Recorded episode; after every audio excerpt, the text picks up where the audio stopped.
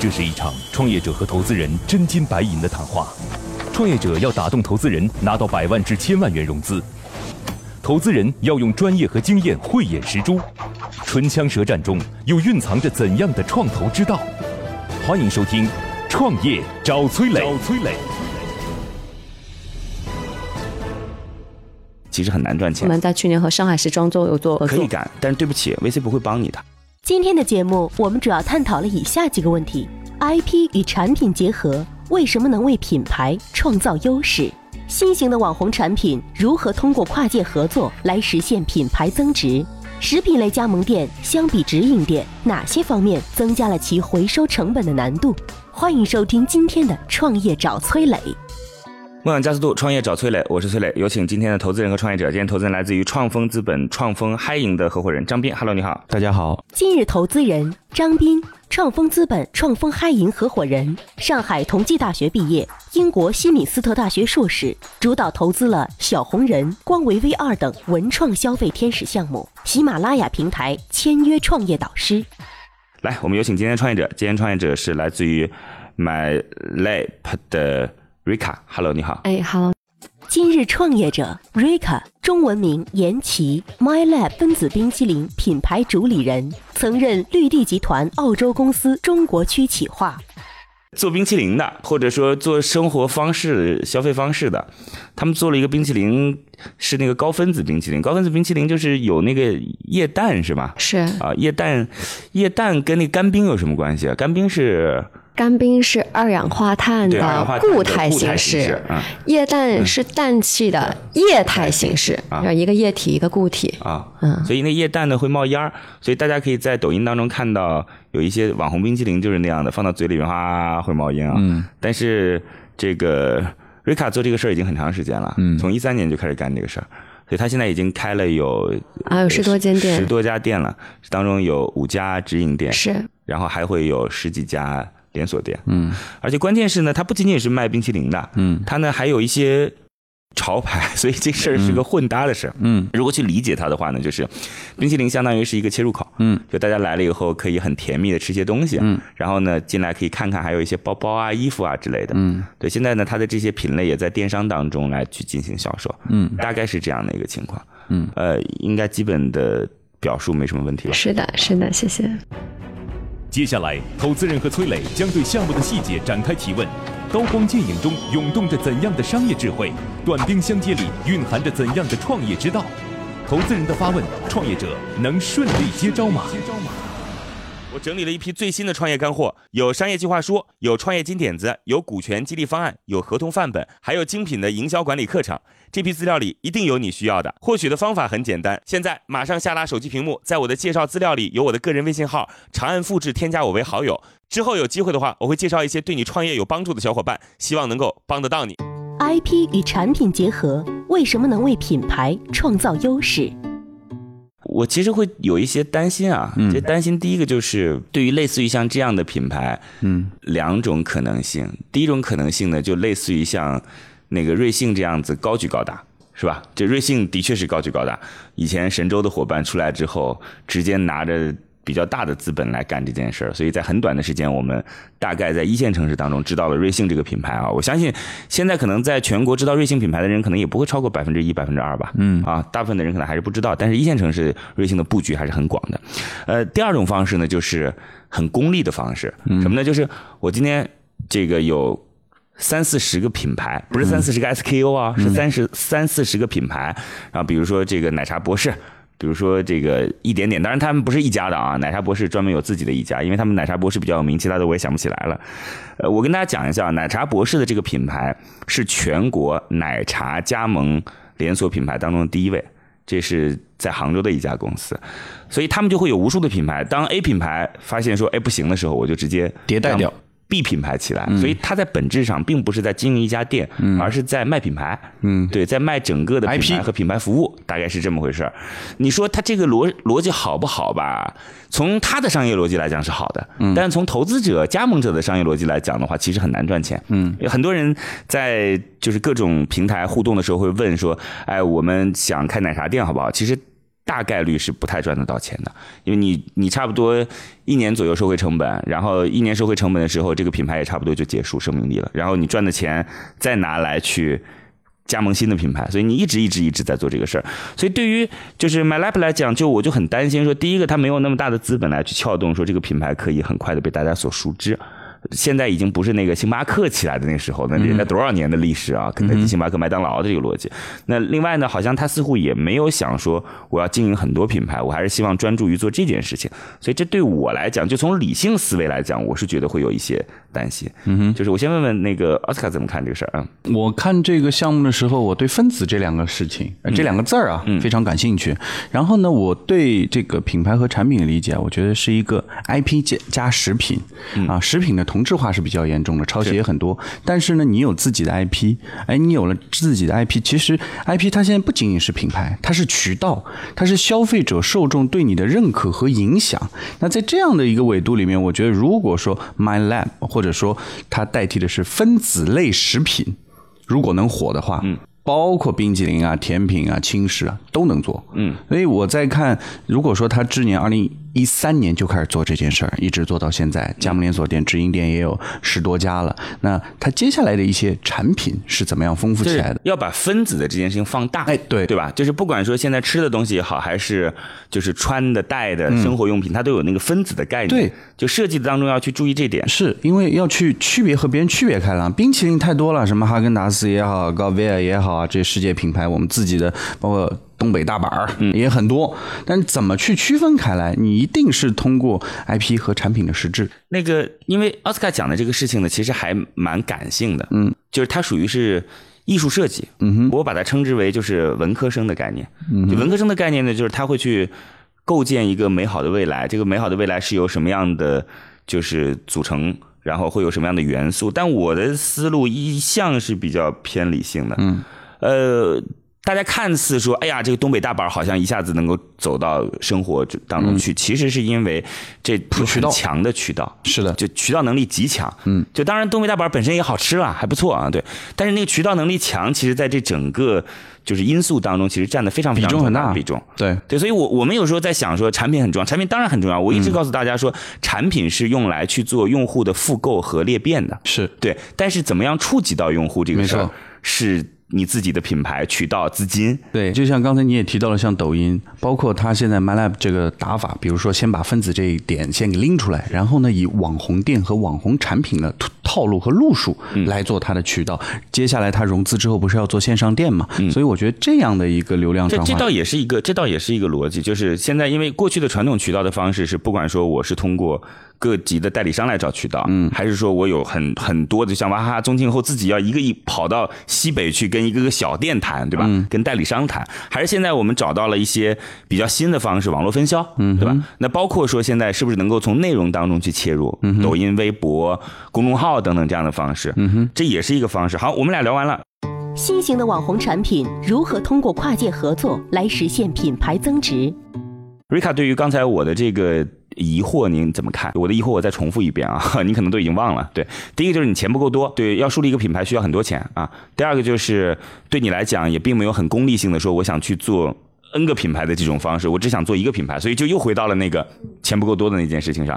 好，所以刚刚您提到的是钱不够多怎么办？就这个品牌实际上确实是这样子，因为一开始的时候咱们只是想开一家店，开店。想的很简单，你投一家店几十万块钱能投，然后慢慢的有人来加盟你了，那我们再去做运营，再做管理，那 OK 没有问题，钱是够用的。那实际上到今天，我们想说，这个品牌如果真的要把它做成一个品牌，你要去做自己的产品，你要去打它，你会发现你钱不够多了。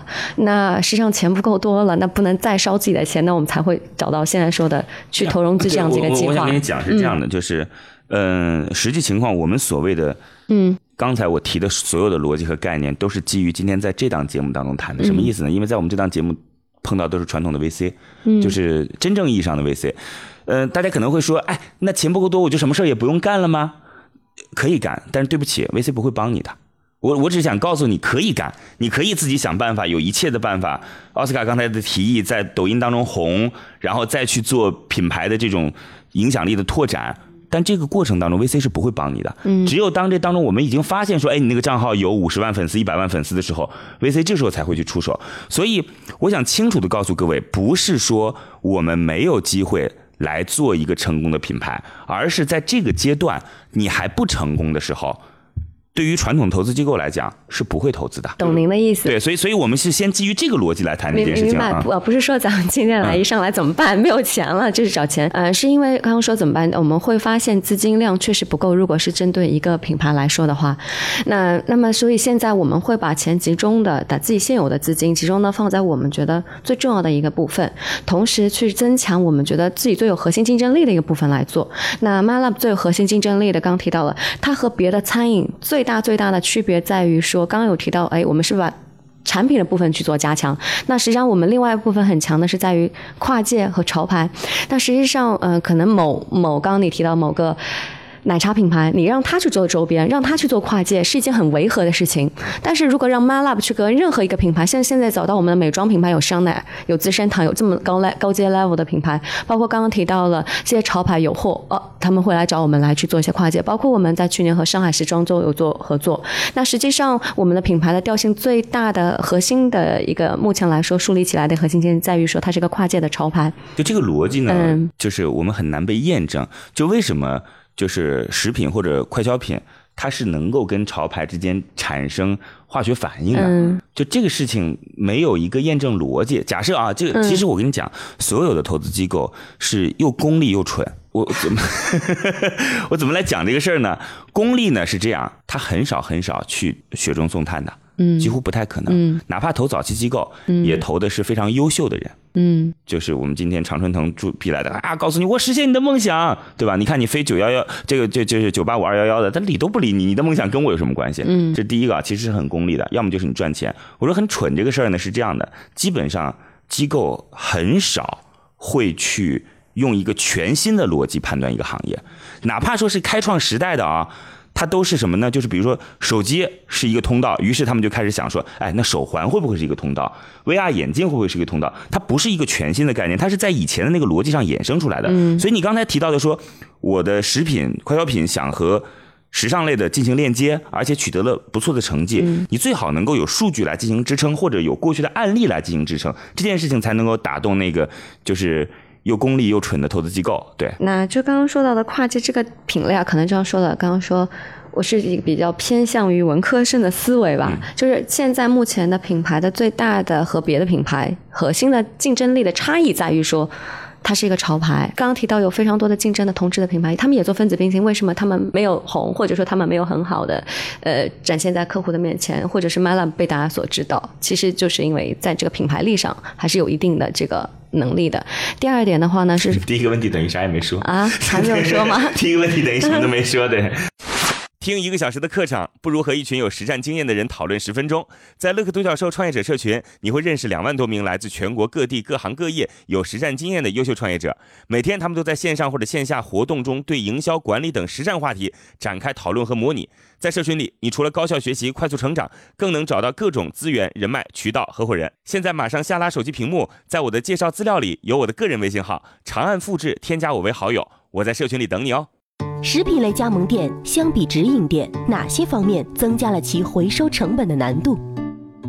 刚刚说到，就是其实讲的是我们从这个，如果说从跨界的这个角度来讲，它毕竟具备一个这种潮牌的能力，所以我们才去把它的把我们现在的产品线，我们没有往分子那个方向走。那在产品上面的话，我们把自己包装成一个潮牌餐饮。那像我们自己的本身的雪糕、冰淇淋这块，我们做预包装也好，做线上的这个电商的产品也好，全部都是往潮牌的餐饮方向去走。然后包括我们现在说和其他品牌做的一些跨界合作，合作的一些单品，也全部都是往跨。界的方向去做潮牌去走，所以这个是我们的一个核心元素。现在总共开了十七家店，对，十七家店目前的实际经营情况怎么样？有多少已经收回成本了？收回成本的周期大概是多长时间？平效大概是怎么样？大概一个店的面积大概是多大等等，就是这个投资款大概是多少等这些基本告诉我们一下。然后包括里边的 SKU 都包含什么这些啊？嗯简单给我们讲一下。最基本的话，这样子大概是多间门店，呃，直营门店的话，大概回收的成本在六到八个月。嗯，那但是到加盟门店的话，可能平均大概在十二个月左右。加盟费多少钱？对，加盟费十万，呃，加十加三这样子一个方式去走。面积的话，我们的标准门店是在三十到四十平，概念店六十七十平这样子一个方向。嗯，整总投资额一家门店，包含加盟门店的话，他一间店铺的投资额大概在六十万到七十万。六十万到七十万，如果六个月收回成本的话，也就一个月，那不知道他的他的毛利是怎么算的？等等这样。刚刚提到了六十到七十是指的是他的前期资金的预备储备，那算指的是如果是单从固定资资产的话，大概就三十万。嗯，对，这样子。三十万，六个月收回成本。六个月是直营店，加盟店贵啊。对，加盟会还得加十万块钱。对，不值。翻一倍吧。嗯，对，它的成本运营成本会高一些。嗯，为什么它的成本会高？但按理说不是直接给你付了加盟费就行了吗？它有管理费，有服务费，它的成本包括物流成本，它的成本都会比我高啊。啊。了解，那那加盟店的话是一年时间，直营店的话是半年时间，差不多。对，半年六到八个月。现在比较好的一家店，一天的营业额大概多少？比较好的一间店，大概一天的营业额，嗯，八千块左右吧。啊，八千哦，月均大概在五千，四千五到五 K，四 K 到五 K。你现在那个加盟商都怎么找？加盟商他们都是自己来找的。你没有去找外部的渠道帮你嗯，没有啊，但是今年我们有做过加盟展，有做过展，做过两站展，对。但实际上，我们的客户都是自己来找我们。店里的 SKU 都会有哪些？嗯，食品类、冰淇淋、冰淇淋、冰淇淋、冰淇淋的话，我们有三十多个。那客单价大概在多少？客单大概在三十到三十五。对。呃，所以三十五到三十是一款冰淇淋，还是会配一些其他的东西啊？就是冰淇淋啊。对，冰淇淋。还有其他的东西在店里卖吗？啊，奶昔、果汁。我我说的除了食品之外，食品之类的有零售单品，零零售零售部分的，比如说我们和设计师合作的墨镜、领结饰品。这个东西有在店里边展现出它的这个销售数据吗？呃，销售的话，但我们零售单品，因为之前是找设计师的合作的品，寄售制吧，主要是大概它的营业额也就占到百分之十。好，嗯，了解，我说完了。现在投资人已对创业项目大致了解，那么这次创业者前来谈判，他的理想融资金额是多少？是多少？这次要多少钱？直 接吗？来吧，来吧，要这次要多少钱啊？实际上，我们的 BP 都还没有去做真正的实现。别人都这么直接了，你还要？对，是真的，因为我们是今年在今年六月份的时候去筹备了这个线上的产品。嗯。那包括到线上产品的运营的过程当中，这次要多少钱？这次啊，我我估计应该带五百万，五百。五百万花在什么地方？我们希望做一个工厂店。工厂店，对，就像星巴克的这种工厂店吗？旗舰店就不是工工厂店，就是开在房租比较低的地方，然后呢，一站式的服务，让大家来停留的时间更久。就你可以在这吃个冰淇淋，听会儿音乐，跑会儿碟，甚至看个小电影。买些衣服等等的这种生活方式，实际上差不多是这种店，但它可能不会在不会在呃不会到青浦去，对，不会在郊区，应该会在市中心。其实这个工厂店，我们因为我们是叫个 lab，叫实验室嘛，然后它我们想把它变成像一个冰淇淋工厂一样，客户可以看到，类似于刚刚刚您说的星巴克这样啊，他可以看到制作啊什么的这样子。呃，他他不会选择沿街的店铺了，对不对？会可能会在园区，像我们原来选的就是就是园区内部啊，呃，可能是这种像独立的独栋的这样子啊，独栋的园区里边，那一定是在园区当中啊。对，理解。那你觉得这一轮五百万大概够你烧多久？哎，我问一下，你为什么把这个钱拿来做重资产的运营？啊，不是，刚刚提到了，其实我刚刚没有说完，这是一部分。那另外一部分的话，做这部分的原因是什么？呃，因为是这样子，我们现在的现有门店的体验感，我们认为不够，因为它面积比较小，就是我们原路那一间，就是一五年大家。对 MyLab 有个重新认识的这间店面，它面积只有六七十方，所以它的零售单品还有它的产品也好是比较单一的。刚刚你提到，它是很单一的产品的体现。那实际上我们做这间店，无非是为我们自己的线上的这个产品去做一个曝光，去做一个点，去做一个流量。因为线上去烧钱，烧线上的钱，烧天猫、烧淘宝的流量，其实很费啊。我们自己也知道很费。等于是线下要做一个重的实体。载体，然后把更多的东西展现出去。要么那做完了之后呢？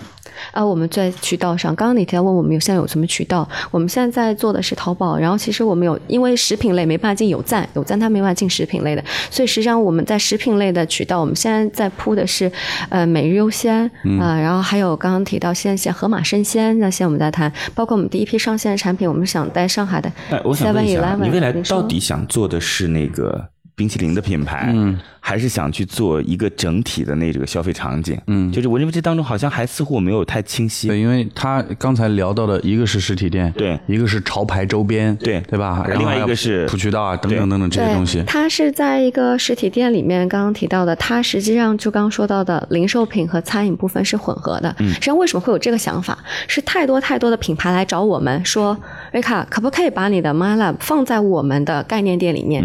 可不可以放在我们里面？其实我们会发现，在一个比如说一个运动品牌阿迪达斯或者是一个潮牌，它它里面单独放一个 MyLab 的一个 coat，就是一个冰淇淋部分，就像很多店它现在会放一个咖啡，实际上那个绩效和评效都是很低的，而且会有点不是很对。你想做综合，既然别人有诉求，嗯，对，实际上我们想做出一个真正可能能够实现的这样的一个，那你到底想做的是一个就是综合性的体验场景，还是说我就是想做冰淇淋？嗯，实际上是在这个体验场景里面会有冰淇淋，会有零售单品，对。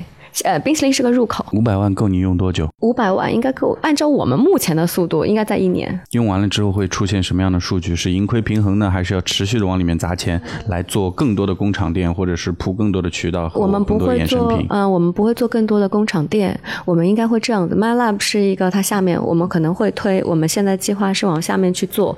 嗯，现在 MyLab 有 Gelato 冰淇淋，嗯，MyLab 下面会做 Accessories 饰品，嗯，MyLab 会有它的文创。然后 MyLab 这样子往下面做，这几个会包容在一块儿吗？对，就刚刚说的一个工厂店应该是这样子。但是我觉得呢，其实我我我我不太建议你，就是刚才的思路，嗯，因为我们去推导一下，我说了，机构是就是又蠢 又功利的，我也是这样，我也是又蠢又功利。我只用去思考说，星巴克过去是怎么做的？比如说，星巴克刚开始是先去铺线下门店，嗯，当已经确定星巴克的品牌的时候，他开始去铺零售渠道了，嗯哼，然后就有星巴克的这种可以来进行很方便的物流带回家的这些东西，罐装的咖啡等等。我觉得它一定是有个过程，嗯，在这过程当中一定是着力打一件事儿，先把一件事情做好，嗯哼，对吧？慢咖啡也很清晰，说我先做好慢咖啡。至于说那个熊能不能成为公仔卖，那一定不是我重要的事情。如果你想找到合适的项目创业，想找到靠谱的合伙人，想找到全国各地的渠道资源，想找到投资人，想找到可以投资的好项目，那么你就应该立刻加入到乐客独角兽的创业社群。现在马上下拉手机屏幕，在我的介绍资料里有我的个人微信号，长按复制，添加我为好友。乐客独角兽创业者社群和几万名成员，满足你对创业资源的所有需求。乐客独角兽创业找崔磊，It's show time。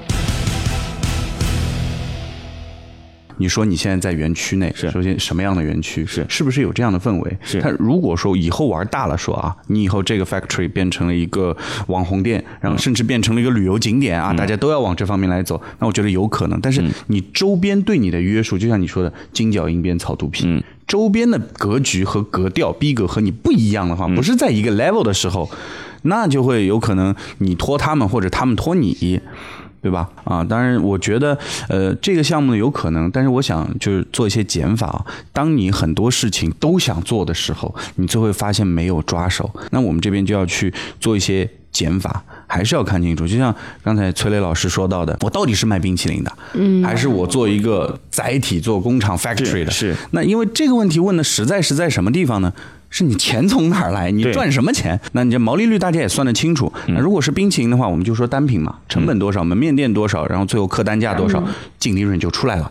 那我投你啊，我知道我大概赚什么钱，天花板在哪儿？那如果说你要开这些工厂店的话，我最后就会去问很细琐的问题了。那这个事情就会很惆怅。如果说他如果做冰淇淋的，就主推冰淇淋这个品牌。嗯哼，对，冰淇淋既可以自己做直营店，也可以做加盟店，也可以做跟别人的合作店。嗯哼，对。如果他要推那个就是工厂店的话，那他要推工厂店这种生活方式。嗯哼，就所以这是两个不同的打法。呃，就刚刚包括您也提到了，说是不是需要把我们的点位先布起来？那实际上在这个过程当中，我们是有去找区域代理合作商。我们说实话，我们是一五年底才开始放加盟的，就是一年多的时间，之前都没有做过加盟。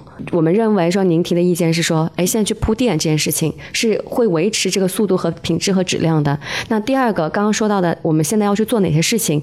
呃，工厂店这件事情是我们计划要做的，当然是在有资本的情况下我们会去做。当然，如果说如果是只是按照我们现在目前有的资本去要做的事情，我们是做自己的线上的这个预包装的食品，以食品为主，一定是这样子来做。就是大家千万要记得，拿机构的钱，它它不是做加法的，它一定是做乘法的。明白。嗯，所以刚开始奥斯卡就问钱的事儿了，所以你你是想参与一下吗？啊？没有，我想先听听他用钱的逻辑合不合适。这我钱放出去了，我总要知道往哪儿走，哪怕是挺一把，先试错一下，那也 OK。但我现在听下来，就直白的说啊，我觉得可能还没有完全想想明白。对，是。那如果说还没有想明白的话，我可能这个项目还会观望观望。供应链这块，假定你要卖水果，你要买可可豆，要买什么什么东西，我这边就应该是世界级最好的东西，最便宜的东西。嗯嗯。那就跟奥斯卡多联系吧。好的，谢谢，谢谢。呃，所以刚才说想要五百万这个事儿，从目前来讲，我认为不是特别特别的成熟，我这是我的建议啊。嗯，我希望你想清楚，就是对，是。悬念即将揭晓，投资人是否会对创业者 say yes？让我们拭目我们拭目以待。我大概瞎瞎唠唠，今天就不要结果了，好吧？因为我们每一个。就是节目结束都会要一个结果，我看奥斯卡好像也不太想给你给钱，我们可以再再联系一下，好吗？好的，谢谢，非常感谢，谢谢，谢谢瑞卡，谢谢，谢谢，谢谢大家。这个双方可以再进行一些连接，那就梦想加速度，创业找崔磊，再见。今天的节目就到这里了，非常遗憾，创业者的项目被投资人待定。最后给大家留一个小问题：打造一款网红品牌，如何更好的利用 IP 特性，实现产品价值的最大化？欢迎加我们主持人的微信留言，幸运听众将有机会免费加入乐客独角兽的创业者大家庭。感谢启迪之星、杭州无一 link 对本节目的大力支持。